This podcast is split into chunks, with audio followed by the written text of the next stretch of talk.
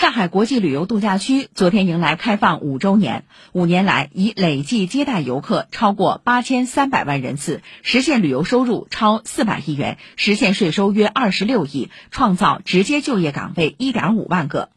另外，由申迪集团与上海迪士尼度假区团队共同打造的花博会冠名展园——上海国际旅游度假区花园梦想奇缘正式发布，将于五月二十一号到七月二号第十届花博会期间接待各方游客。以上由记者姚一凡报道。百联集团昨天官宣本届五五购物节整体活动方案，从昨天起，百联集团旗下各业态。将通过电子消费券的形式，投放超过十五亿元百联五五消费券，预计将触达三亿人次。